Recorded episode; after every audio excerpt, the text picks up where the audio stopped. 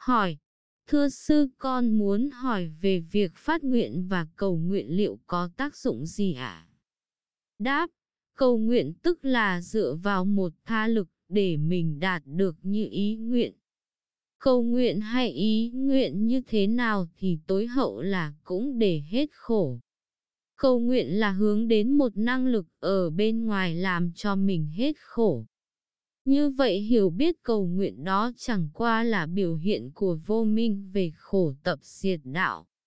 Khổ từ bên ngoài đến thì cầu nguyện ở bên ngoài để chấm dứt khổ.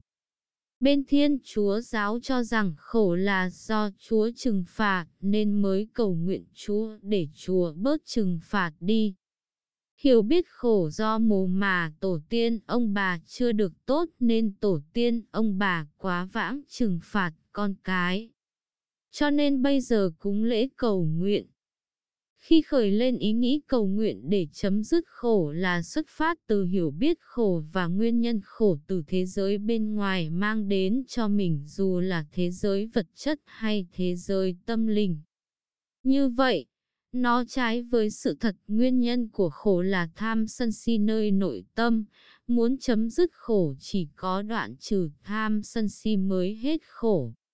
Người Phật tử bây giờ hiểu sai là tin sâu nhân quả, tin chuyện viển vông còn tin sâu nhân quả, theo lời Phật dạy thì bỏ qua. Phật chỉ nói đến nhân quả, quan trọng nhất là tham sân si là nhân, quả là khổ, chấm dứt tham sân si là chấm dứt khổ.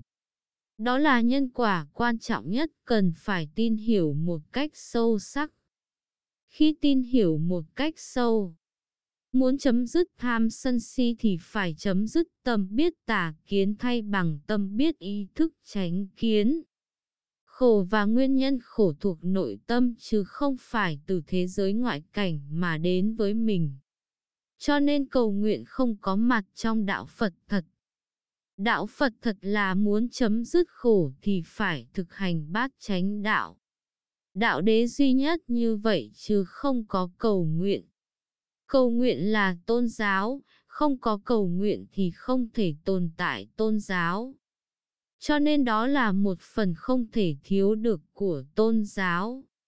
Đạo Phật thật không phải là tôn giáo, Toàn bộ giáo pháp Đức Phật chỉ nói về khổ và sự chấm dứt khổ. Cụ thể hơn là nguyên nhân của khổ là tham sân si, chấm dứt tham sân si là chấm dứt khổ.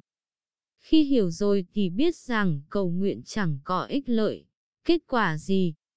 Phát nguyện được hiểu là mình phát nguyện bây giờ để tương lai đạt được kết quả. Hành vi phát nguyện là quyết tâm bây giờ để tương lai đạt được kết quả đó. Như vậy là sống bởi tương lai. Đức Phật dạy dục như ý túc, tinh tấn như ý túc hay là tín tấn là công tác chuẩn bị chứ không phải là phát nguyện. Muốn tu tập bát chánh đạo thì phải làm công tác chuẩn bị có văn tuệ, tư tuệ, Tiếp đến là thực hành bát chánh đạo siêu thế là định như ý túc, tuệ như ý túc hay là niệm định tuệ. Khi thực hành niệm định tuệ thì lúc đó quý vị sẽ không ràng buộc vào kết quả cho dù dự định có thành công hay thất bại. Cho dù có thành công hay thất bại thì cũng giải thoát khổ, không có khổ nữa. Bài kinh nhất dạ hiền giả, quá khứ không truy tìm, tương lai không ước vọng. Phát nguyện là ước vọng tương lai. Đạo Phật thật không tồn tại phát nguyện nhưng đạo Phật tôn giáo và mọi tôn giáo khác thì đương nhiên vẫn sống với ước vọng tương lai, mong rằng hết khổ, đạt được kết quả trong tương lai. Đó là bản chất của cuộc đời và tôn giáo. Hiểu biết của cuộc đời là sống cho tương lai phù hợp với tôn giáo.